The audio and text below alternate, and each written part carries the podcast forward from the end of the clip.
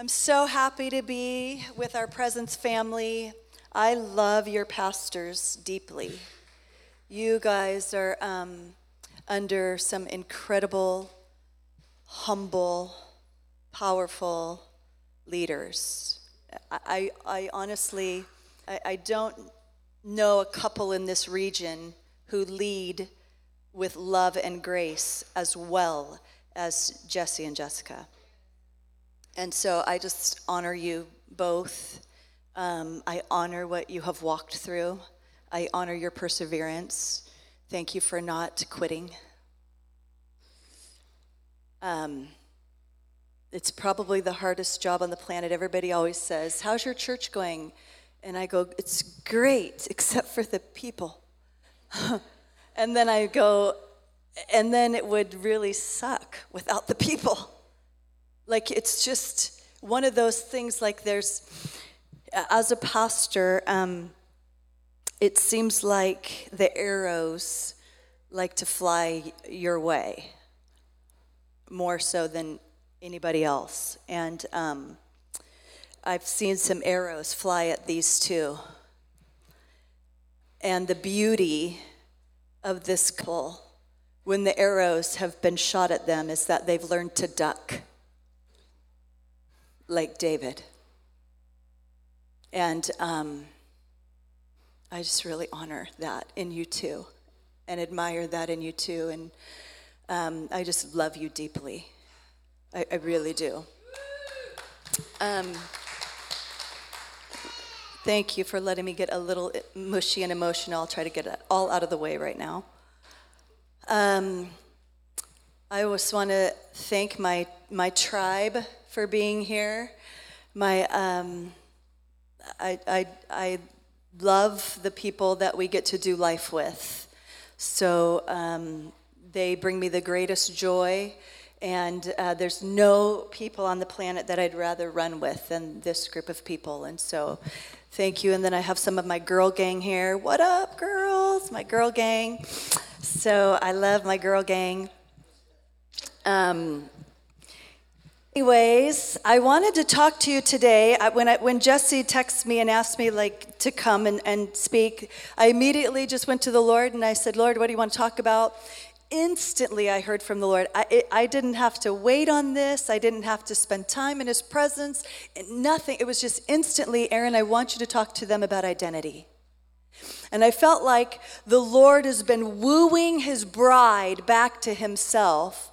And He's been trying to, over the last three years, hello, 2020 has been trying to, to make a shift in the body of Christ to come back to the place where Jesus will actually get his full reward.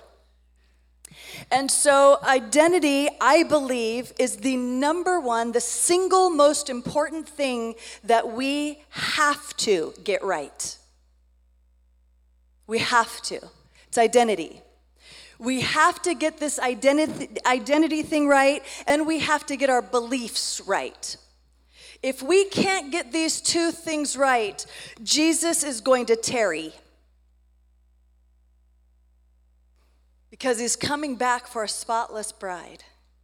He's coming back for a bride who knows who she is. And so um, I wanted to just talk tonight about a few things, if that's okay. It, can we pray first?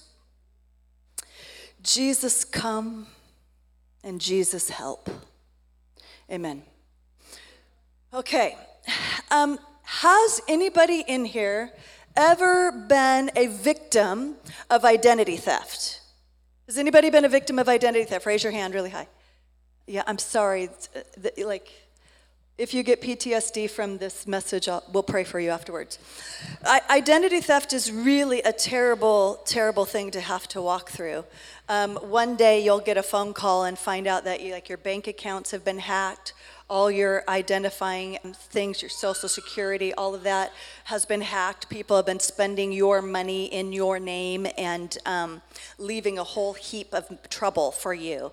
It's really caused a lot of problems. It's actually um, the fastest growing crime in the world. identity theft is. It's the fastest growing crime in the world. The definition of identity theft is a crime in which an imposter uses the name, social security number, and other identifying information of a victim to open accounts, use existing credit accounts, otherwise acquire benefits using the victim's identity. Identity thieves sometimes change the address and phone number on a victim's accounts, ruining their credit before the theft has been discovered. Identity theft um, causes people, and you guys who have had this, you know, it, it sometimes takes months or years to recover that which has been stolen. Sometimes it actually costs the person, sadly, thousands of dollars to fix the problem that somebody else did for you. In the meantime, um, victims can also lose job opportunities, be refused loans for education, housing, or cars, or even get arrested for crimes they didn't commit. Humiliation, anger, and frustration are among the feelings victims experience as they navigate the process of rescuing their identities. And now I want to talk to you about this from a spiritual perspective. Spiritually speaking, an impostor who we know to be the devil uses or confuses the name or other identifying information of a victim. The feelings that um, come with this are seen and felt among many Christians in the body of Christ. There's a lot of people who are always trying to measure up to something. They're, they're trying to meet someone else's expectations, and that's what actually drives them.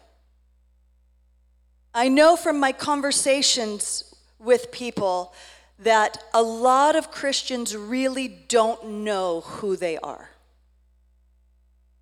We really don't know who we are as a body of Christ. We have an idea because we could wing off a scripture here or there. But then, if you listen much longer to the people talk, you realize they don't know who they are. See, I, am a wordsmith, I love words, and I'm a student of my words. And I listen to what other people say, and I can tell if they know who they are or not, just by our conversation. Most of us are really still trying to figure out who we are, what part we play, and where we fit in the body of Christ. It's crazy because in America, adults, specifically men, but also some women, experience a, a period of emotional turmoil in midlife when they begin to question their meaning and purpose. The event actually has become so common that psychologists actually had to come up with a term for it. It didn't exist in the past, but now we have a term called midlife crisis. Because we get to a certain point in our life and we don't know where we're going and why we're here. And so, what we do is we go out and we buy a Corvette or a convertible BMW. And all of a sudden, you, you see this all the time. Now, all of a sudden, you think you're cool, and you're like, no, you're still white, you're still old, you're still fat.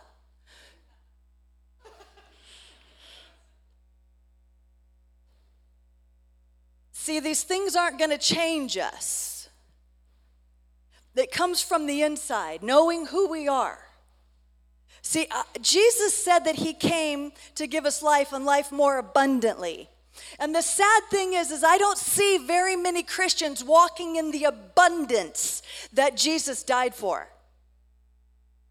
How many of you have an abundance in your bank account?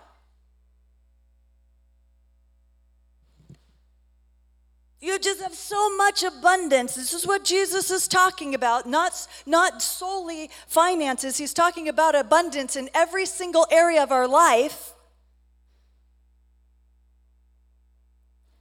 And a lot of us are still chasing after it. It's. Here's the thing the Bible implies that our lives are supposed to look a certain way. The Bible implies that our lives are supposed to look different than the world. And sadly, the church has become an echo of the world. Instead of being the cultural architects, instead of being a voice in the wilderness crying, Prepare the way of the Lord, we've just become an echo chamber. See, we as believers are supposed to act, talk, and respond differently than the world. We're supposed to have a higher set of standards than the world. Supposed to not be worrying or fussing or having anxiety like unbelievers about the bad news that's being broadcast across the airwaves. See, um, we shouldn't be going, oh my gosh, have you heard the latest? Trump might run again. Oh God, please, yes. Or maybe, please, no. Biden has COVID. Like, we, we, the, we shouldn't even be paying attention to these things and letting them rule us as believers. Listen, we, our emotions should not go up and down with the stock market. oh my gosh, did you see the market today? It's down. I lost. No. Mm-mm. The economy of the kingdom is still going faith to faith, glory to glory. The economy of the kingdom. See, see, this is where our minds need to be, not here. We need to be kingdom people. See, we should be like Isaac, who prospered in a time of famine. Isn't that right? See, Psalm 112, 6 through 8 says this Surely he will never be shaken. The righteous will be an everlasting remembrance. He will not be afraid of bad news. His heart will be steadfast, trusting in the Lord. His heart is established. He will not be afraid. See, this is what the Bible says of the believer. This is what we're supposed to look like. Notice I said we should, but most of us, if we're really, really honest, we're not. So what's the problem? Galatians 2:20 says this, it's no longer I who lives, but Christ who lives in me. Isn't that what Galatians 2:20 says? So that verse implies something. It's no longer Aaron who lives. I died. You died. Aren't you so glad you came tonight? Yeah. See, this is a foundational revelation to walking in the greater things. This is a foundational revelation to walking in the fullness of everything God has for us. Here's the revelation you're dead. It's really that simple. One of the things I love that Jesse says, and he used to sing it all the time, it's a simple gospel. Remember that? And it's so true. The gospel is so simple, and religion has made it so complex. But the gospel is simple. Listen, when you became born again, you were crucified, co crucified with Christ. You died with him. But that also means that you were co resurrected with Christ. Not only were you crucified with him, you also were resurrected with him. But I hear people say this in the church all the time oh, you know, we just die daily. I just have to die daily to myself. I just, this flesh has to die. I just, you know, brother, I'm just, we just gotta die. Stop dying. You're already dead. You're already dead. See, here's the thing People say, I can't seem to get my breakthrough. I, I, I can't seem to get free from this one area of my life. I, I I'm keep struggling with this same thing. And, and the, the common denominator in that is the letter I. I. I'm struggling. I can't get my breakthrough. I can't get free from this. See, the I in you is dead. When you became co resurrected with Christ, you became a we. See, you need to understand this. You became a we.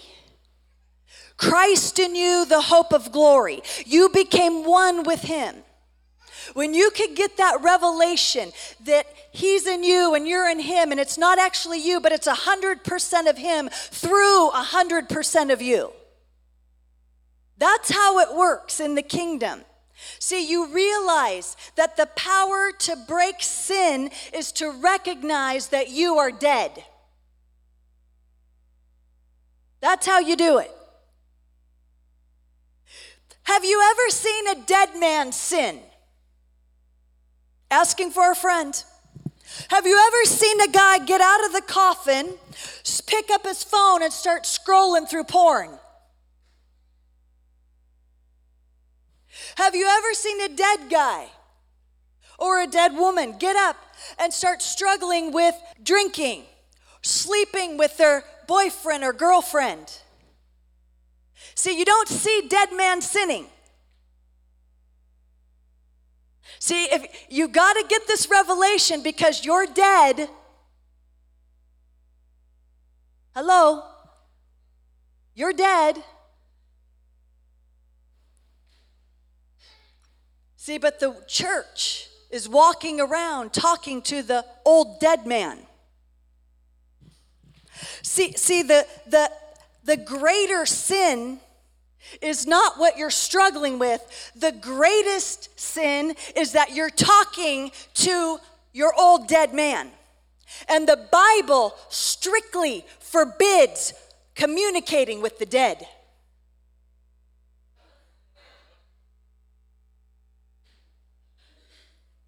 Isn't that right? The Bible tells us do not communicate with the dead. But you talking to your dead man all the time. And you don't recognize that as the greater sin. See, you died. And when you rose again, you became the righteousness of God in Christ Jesus. You became a son, you became a daughter, and that is the greater reality of who you are. Uh, people, um,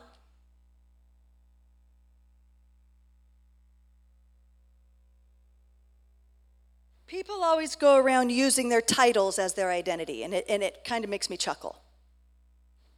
Hi, my name's Erin. Hi, my name's so and so. I am this. I'm a pastor. I'm a dentist. I'm an accountant. I'm a lawyer. I'm a prophet. In the church, it's I'm a prophet. I'm an apostle. I'm on the executive team. Awesome.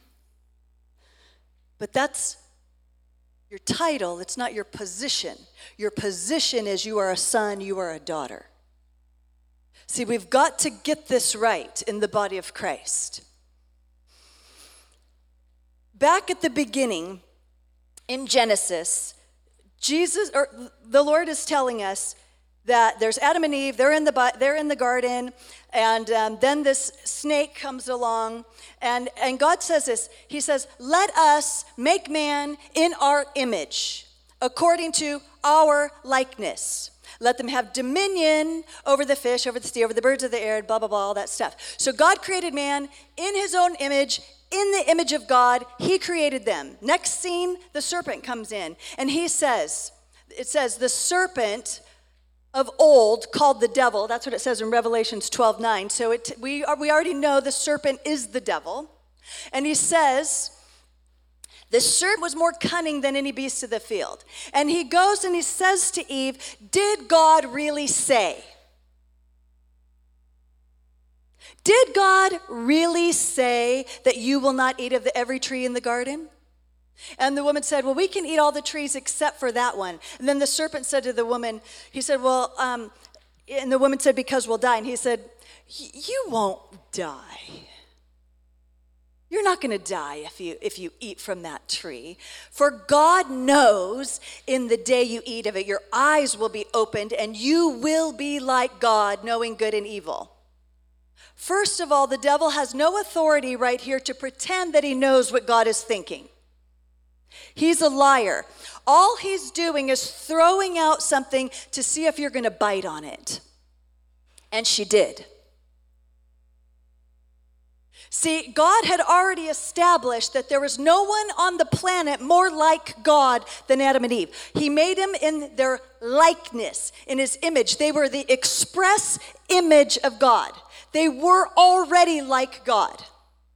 And so the devil's trying to get them to question what God said to them. And he said, Did God really say this? And this is what he does us all the time.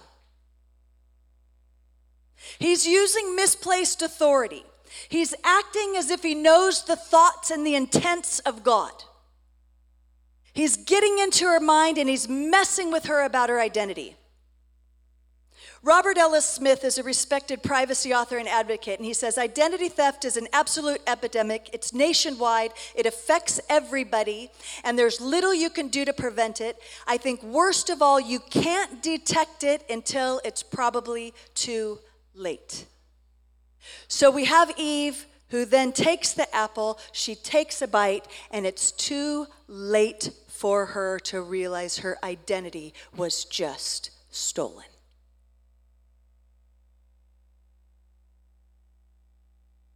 You see, God had a plan for Adam and Eve. It was to be fruitful, it was to multiply, it was to subdue and fill the earth and have authority over all creation. That was their destiny, that was their purpose. See, when you don't know who you are, you won't know what your purpose is. And if you don't know who you are and you don't know what your purpose is, you cannot walk in the fullness of God. It's impossible.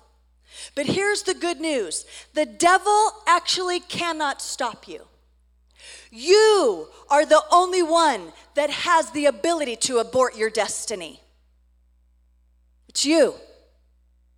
When you come into agreement with what he said, and you start to doubt what God has said, you right in that moment you forfeit your destiny. But it doesn't have to stay that way.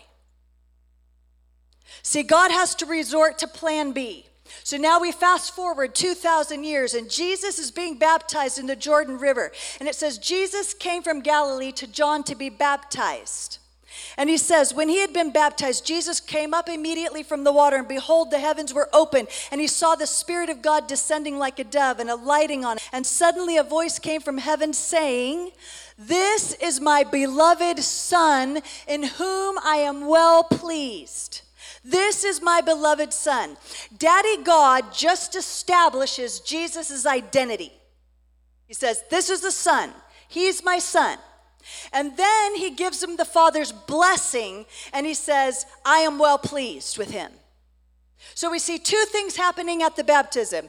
We see identity being established, and we see his destiny and his purpose and the Father's blessing happening. See, this is the Father's responsibility in the family. This is why families are under attack, because if we could remove the fathers from the home, we remove the man who gives identity to their children, we remove the man who gives the blessing to his children. See, the battle has always been for the seed.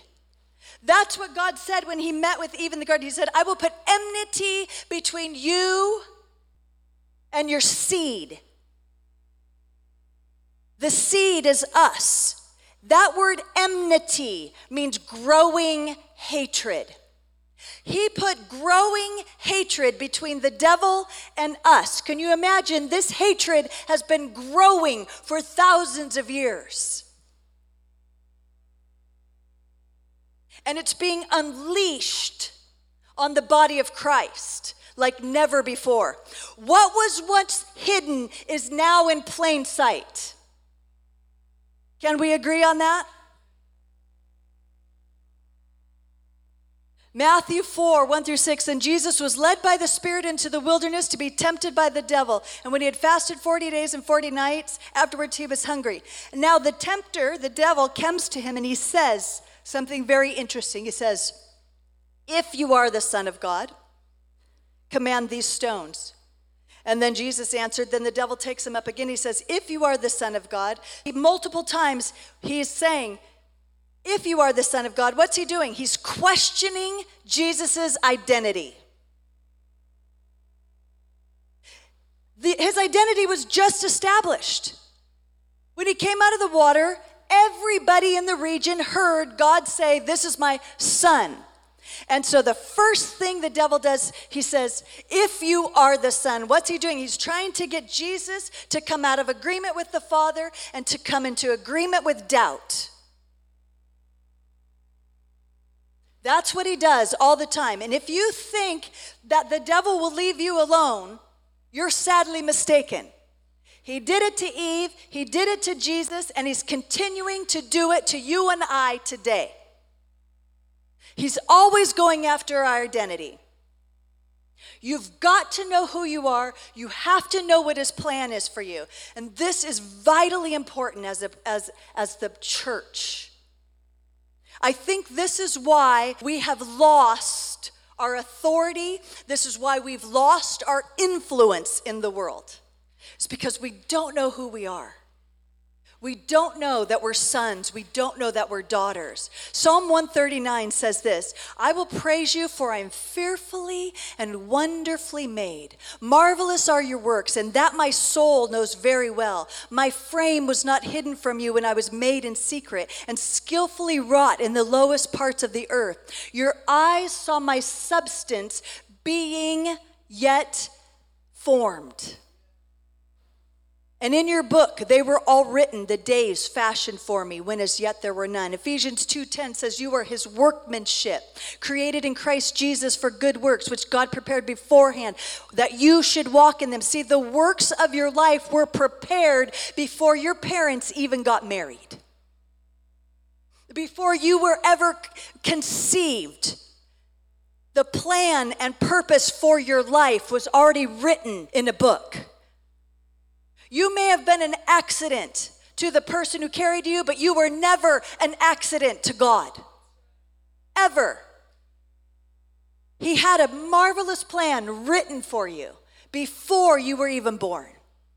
2 Timothy 1 9, he who has saved us and called us with a holy calling, not according to your works, but according to his own purpose and grace, which was given to us in Christ Jesus when before time began.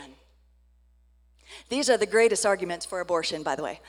Jeremiah 1 5, before I formed you in the womb, I knew you. Before you were born, I sanctified you. I ordained you a prophet to the nations. Before Jeremiah was even born, he had no choice. When he popped out, he was a prophet. That's just the way it was. It's pretty clear based on the truth of scriptures that you have a calling and you have a purpose.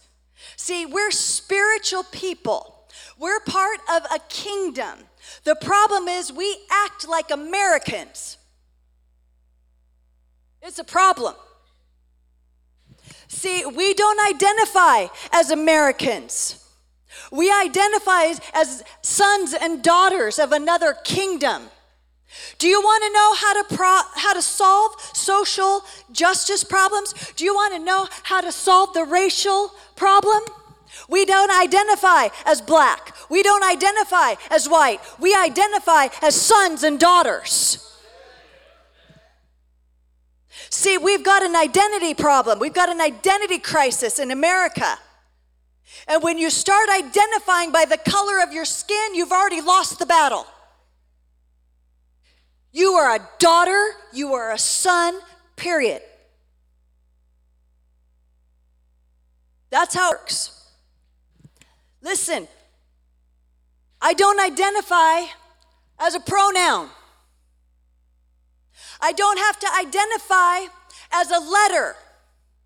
I don't have to identify as an L, a G, a B, a T, or a Q, or an XYZ. Why? Because I identify as a son or a daughter.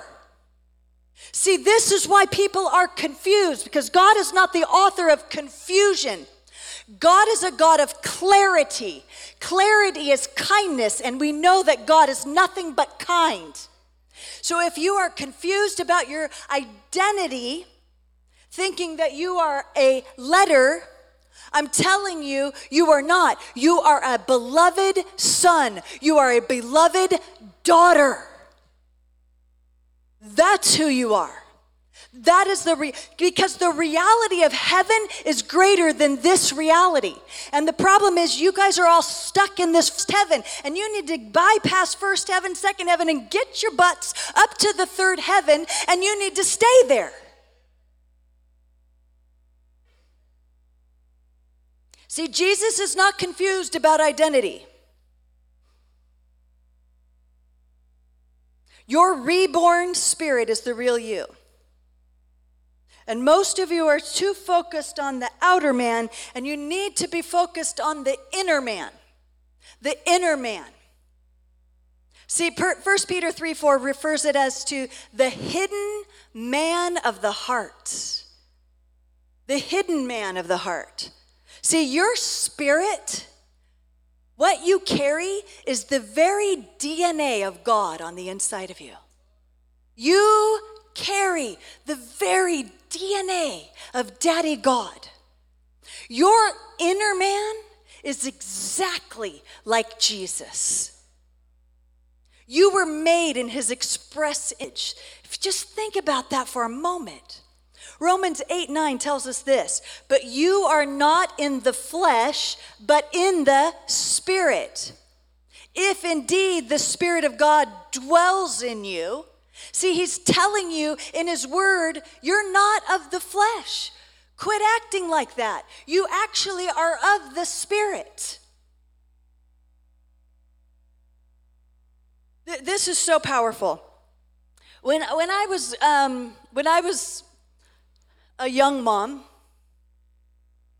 uh, my husband had a Christmas party at his company, and I went to his, his company party, and, and um, we were talking uh, to a group of people, and they were like, Well, Erin, you know, what do you do? And I was like, Oh, I'm a, I'm a stay at home mom. And they were all, Ugh. And they like kind of kind of like turned their backs on me, and I was like, what, what was that all about? It was real, you know, with these, you know, people who are changing the world, building one house at a time, whatever. And I'm a mom staying at home with my kids, and suddenly I was less than right? Like it's almost like, mm, what are we going to talk about with this person who stays home with little people? And so um, I, it really, really bothered me. And so um, one day when I was at the doctor's, I ha- have four boys, and so I um, was at the doctor's quite a lot. And when I was at the doctor's office, I was uh, filling out a form, and there comes this, there's this little box on the form that says occupation. And so, just coming fresh off the heels of mom being not a cool occupation, I um, decided to uh, fudge a little. And so I wrote in the box, research associate in the field of child development and human relations. Filled in the whole box down the margin, turned it in. There you go. And so, you know, they're reader and they're like, oh, Oh, well, your, your job sounds fascinating. I mean, it's, it's really rather impressive. And here's the reality I wasn't entirely lying because I did have four subjects I was currently studying. Um, and they did relate to one another on a human level. So there was that. And I, and I really was watching their development. But here's the thing why was my title so important? Why was my title? Why was that little box my ish? Because my self worth was tied to that title. And so many people, their self worth is tied to what they do,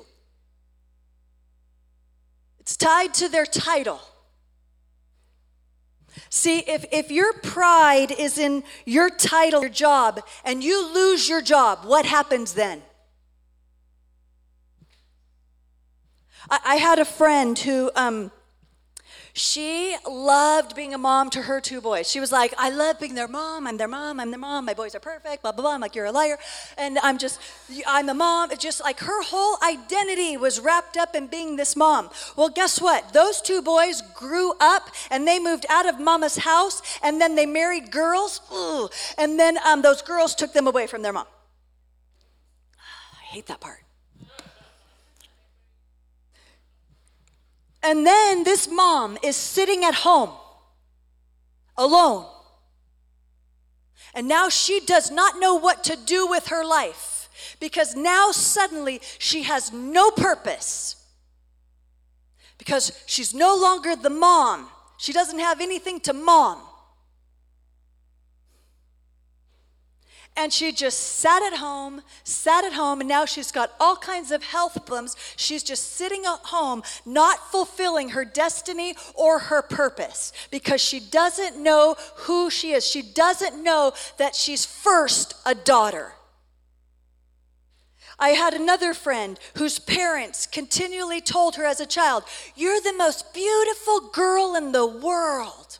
You're the most beautiful girl in the world. Parents, take note. You better make sure you're not just speaking to the outward things of your children. Because this girl, when she grew up and she went to school, she realized quickly that she was not the most beautiful girl in the world. And she went into a crisis. And so she began to augment and change her body and get all kinds of surgeries and stuff because she had to continue to live in this fantasy that she was the most beautiful girl in the world because that was her identity. See, see the um, surgical cosmetic industry is making money off of people who don't know who they are. Don't get me wrong, I'm getting a facelift. I've already worked it out with Jesus. He's going to meet me without spot or wrinkle. It's in the Bible. But, but I know who I am first. That's what makes me feel better about it. Know, I just know I'm your daughter, God, as I go under the knife. But whatever, it's, you know. Listen, th- these things are so important because I still know this woman today, and she is still chasing after the title of being the most beautiful girl in the world instead of being his most precious daughter.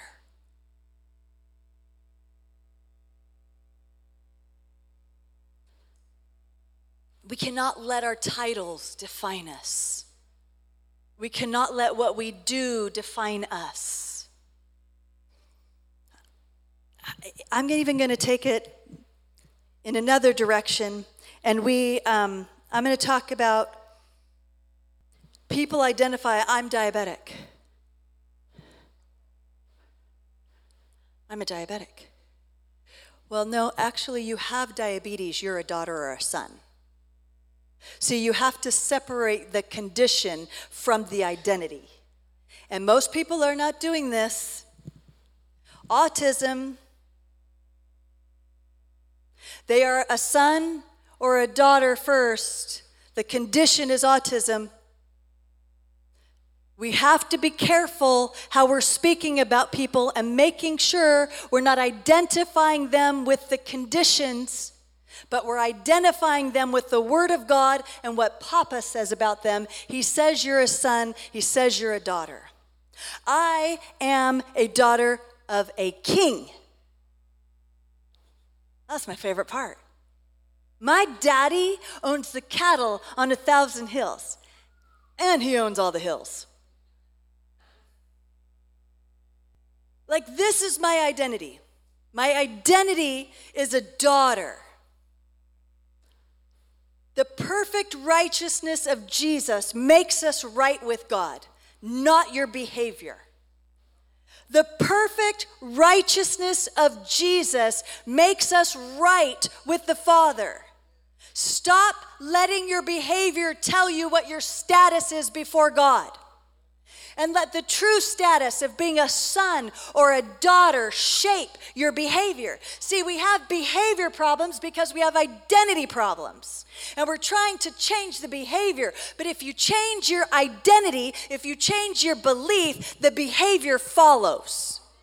See, if your kids are having behavior problems, start telling them who they are in Christ. The behavior problem will fix itself. See, we've got to get this right. Identity is also a presence issue. In God's presence, it says there's fullness of joy, there's identity in His presence. And as we draw near to God, He draws near to us. His presence motivates us towards love. His presence motivates us to change the world. And as we experience Him, now we're filled with peace and we're joy. And now we're now we want to take risks when we spend time in His presence. See, I, I think sometimes we have identity problems because we have presence problems. And we need to spend time in his presence. I love the story of Peter. And, and Jesus is talking with the disciples, and he says, who, do, who, who are they saying that I am? Oh, well, some say you're a prophet. Some say you're this. Some say you're Elijah. And he says, But who do you say I am? And Peter says, You are the Christ, the Son of the living God. And then Jesus turns to Peter and he says, And you, Peter, are a rock, and I'm going to build my church on you. See what happened in that moment? Peter saw God rightly, and then God saw Peter rightly. See, sometimes the reason why we have identity issues is because we don't see God rightly. Because the person who has had the biggest identity theft happen to him is God Himself. See, people like to portray God as mean. They like to portray him as critical. They like to portray him as judgmental. They like to portray him as the game at Chuck E. Cheese, whack a mole, that every time you stick your head out, he's going to whack you with it. That's how we think of God. But he's the kindest man that I know. He's the most faithful, loving man that I know.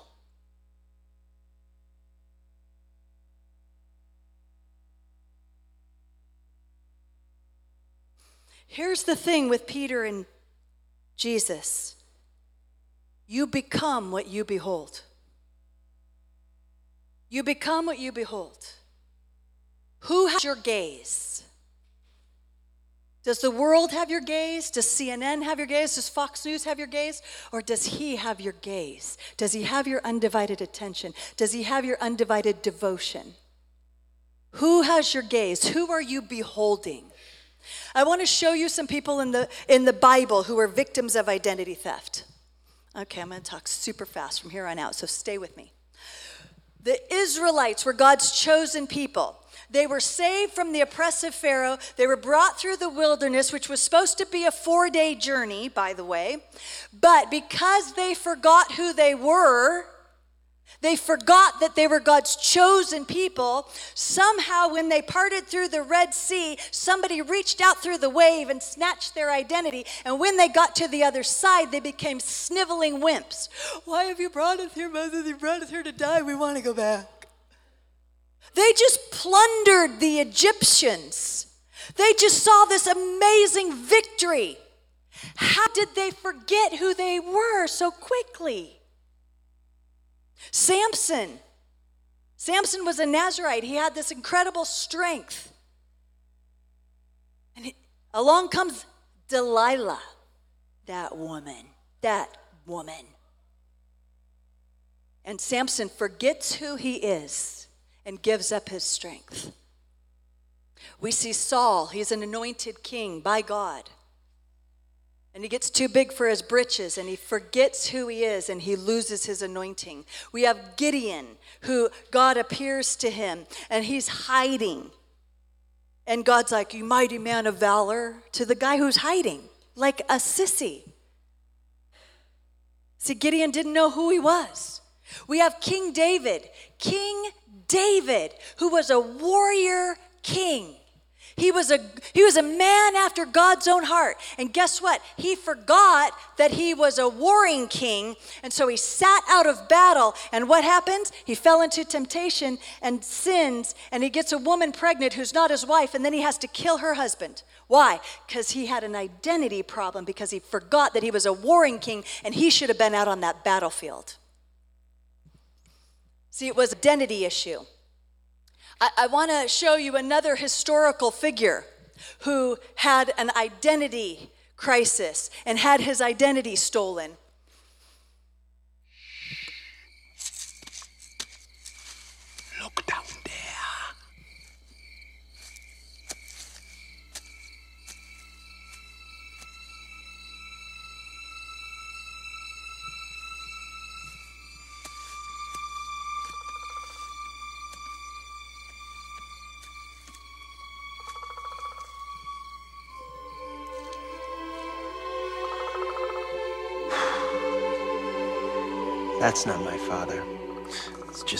Reflection. No.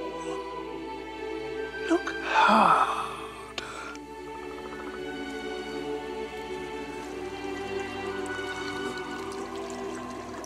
You see, he lives in you.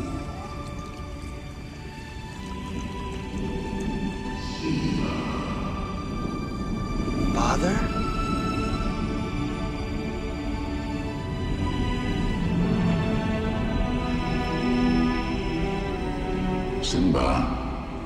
Have forgotten me.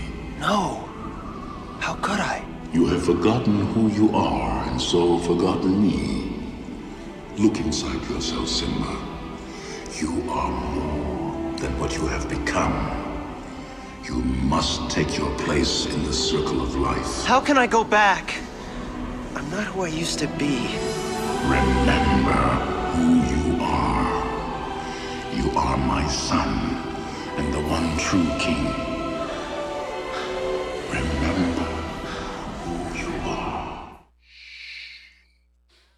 Love when Disney prophesies.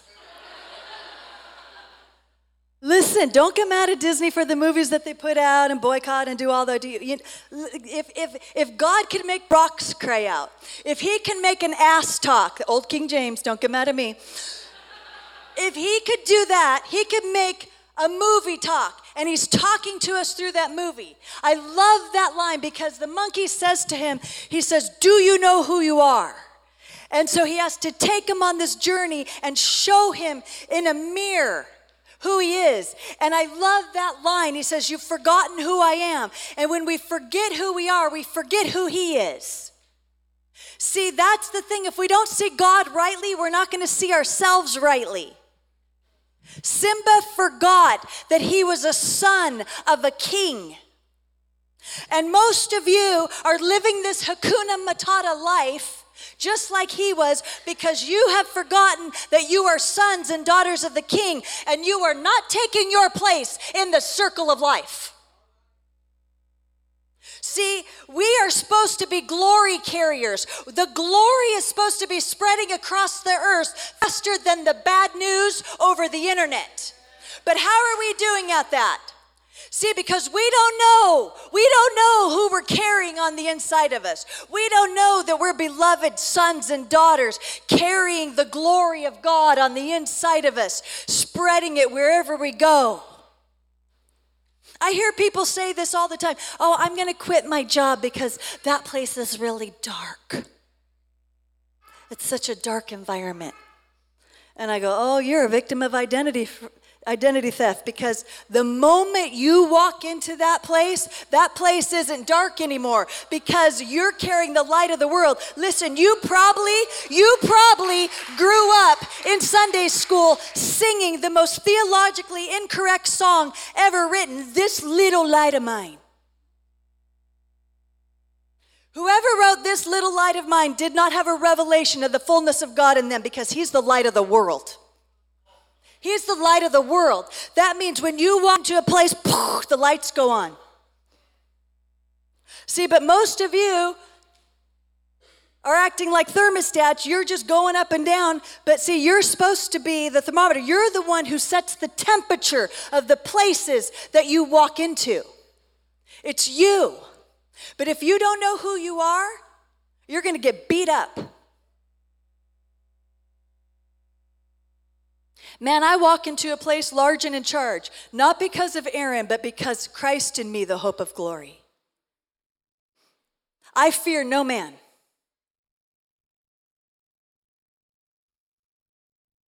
Luke 4, 13 through 14. Now, when the devil had ended every temptation, he departed from him until an opportune time. See, it didn't say that Jesus was off the hook. The devil's going to keep coming after us, keep coming after us, keep going after identity. He's going to come back, and we have to be ready. All of us believers have a season that we feel we've been in the wilderness. Those are the seasons when the devil will challenge our identity. But as we stand on the word, it says, having done all to stand, I stand therefore. Some of us, having done all to stand, I'm laying down because I'm tired. No, the position of the believer is having done all to stand, I stand on the word of God. I will not be moved. That is our position as sons and daughters. Galatians 3:28 says there is neither Jew nor Greek. There is neither slave nor free. There is neither male nor female, for you are all one in Christ. See, heaven and hell are in agreement on one thing. They're asking the same question Who are you?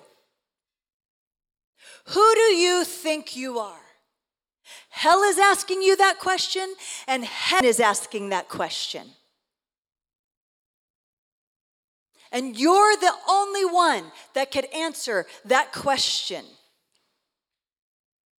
I love the story of the woman um, with the issue of the flow of blood. Not because she has that, that sounds terrible, but I love the, the, the outcome of this story. This woman, she has the issue of a flow of blood. In that culture, if you were bleeding, you could not be around people. This woman had this issue for 18 years. She has this condition where every time she goes out in public, she has to yell, unclean, unclean, unclean, so that people move out of the way. Oh, somebody dirty's coming through, somebody who's not clean is coming through. It got so bad that she had to move out of the town and she had to live on the outskirts of town in a homelessness camp because she was unclean. This was her identity.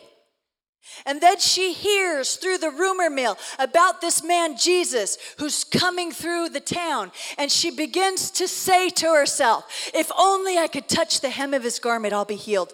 If only I could touch the hem of his garment, I will be healed. See, it is important what you say. And then this woman takes the greatest risk because legally, if she was caught out in public and if she touches anyone in public, she could be put to death. This is how serious this is with this woman. And she says, You know what?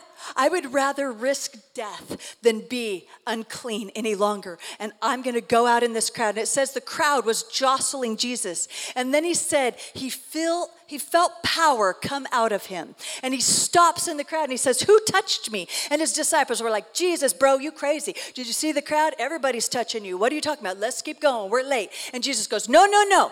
Somebody touched me. I felt the power move out of me. And he turns around and there is this woman. And I can't even imagine what was going through her mind in that moment. She must have been completely terrified because she touched the teacher's garment. She could have been put to death. And the whole crowd knows this woman, and they all stop and they take a collective breath. And Jesus says to her, the very first word out of Jesus' mouth, he says, Daughter, daughter, your faith has made you well. You see what happened in that moment? The thing that needed to be healed before her body was healed, her identity needed to be healed. And Jesus, when he said, daughter, right in that moment, her identity was healed. She was no longer unclean. She was no longer an outcast. She was no longer homeless. She was now a daughter of God. And then her physical healing came. Listen, I propose to you, I bet that we would have a lot more physical healings if we had an identity healing first. If we could get our identities healed as sons and daughters, I bet half of the physical things that we deal with would completely be healed. The most important thing Jesus healed first was her identity. And then her physical condition followed. That is one of the most beautiful things in this story is that he identified her as a daughter. See, when Jesus looks at you, when he looks over the balcony of heaven, he goes, That's my son. That's my daughter. I love them. I'm really pleased with them.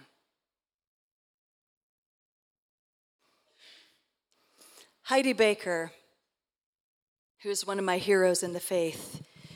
You know, she lives in Mozambique and she goes into the bush in Africa.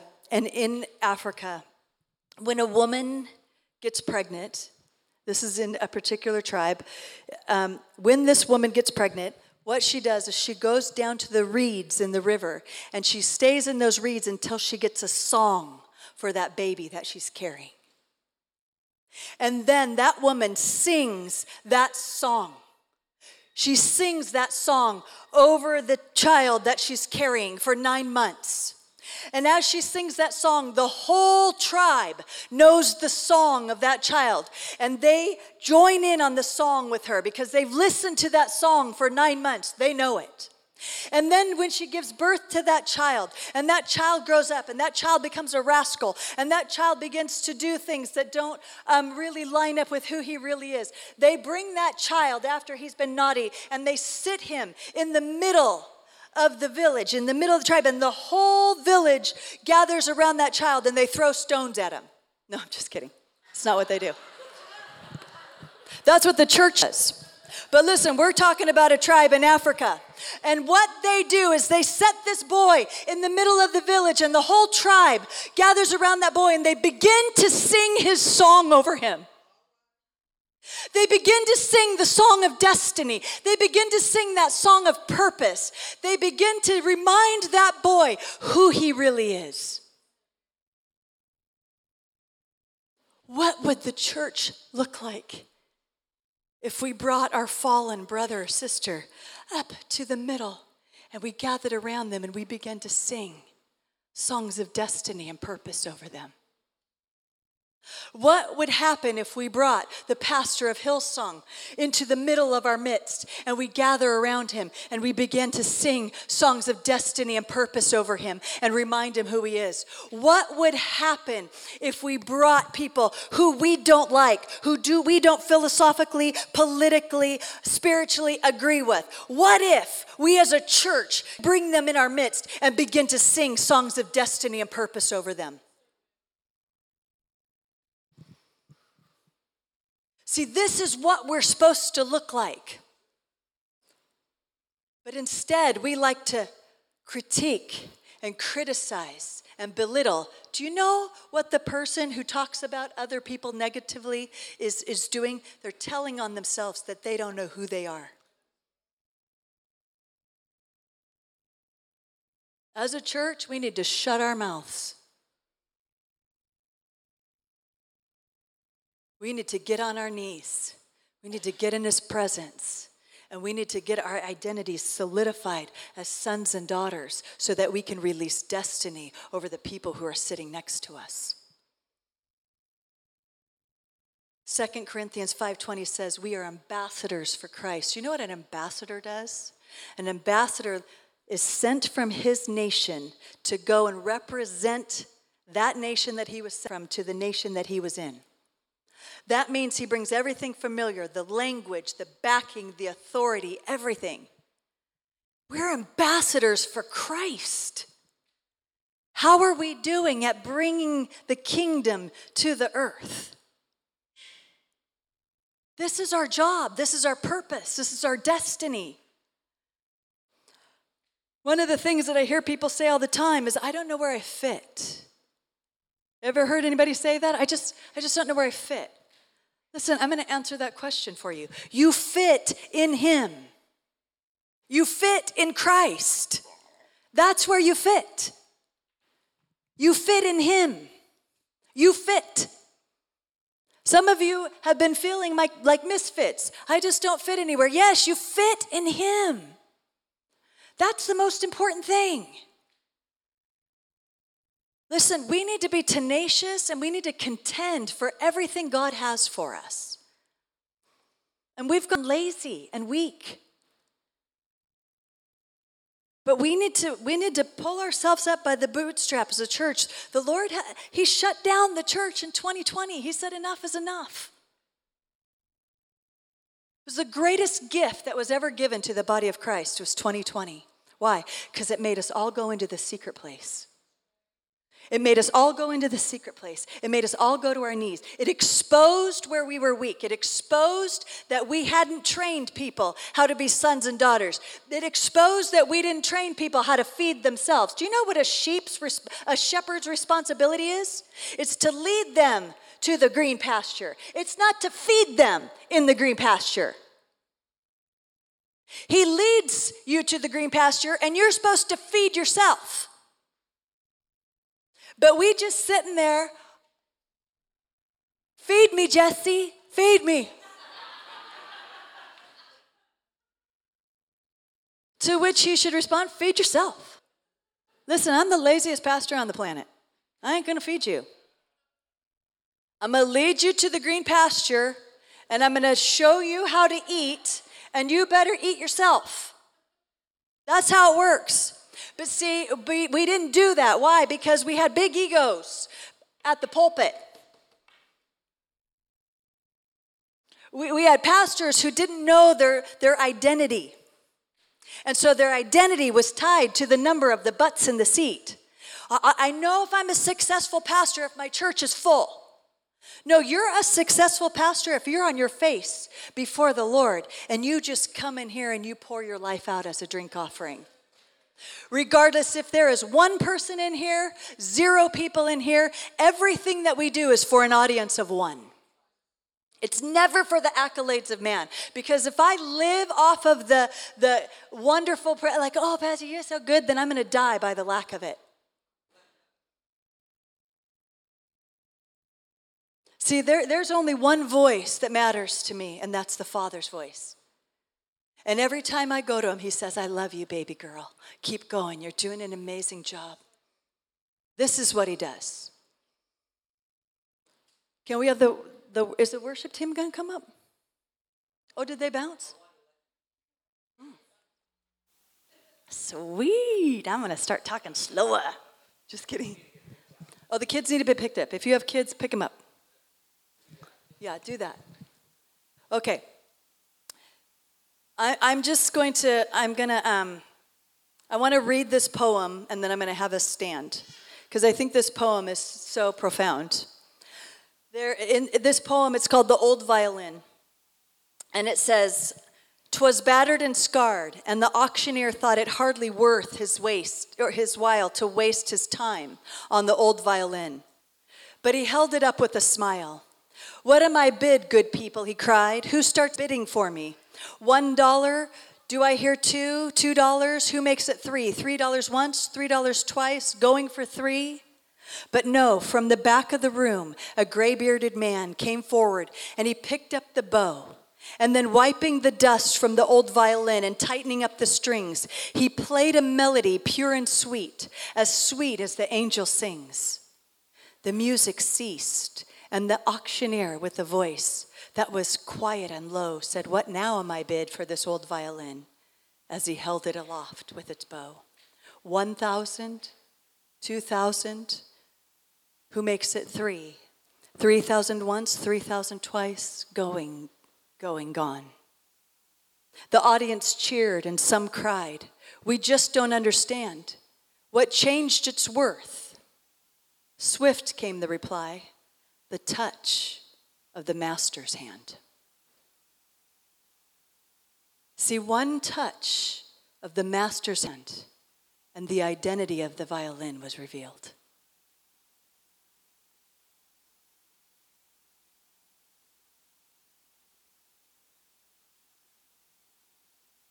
See, value is determined by how much someone is willing to pay for it. Jesus purchased you with his life. That's how valuable you were to him. He purchased you with his blood. See, if you feel like you have no value, just remember the price Jesus paid for you. And I'm going to ask the question again. And I asked this at the beginning How many of you have been a victim of identity theft? Raise your hand.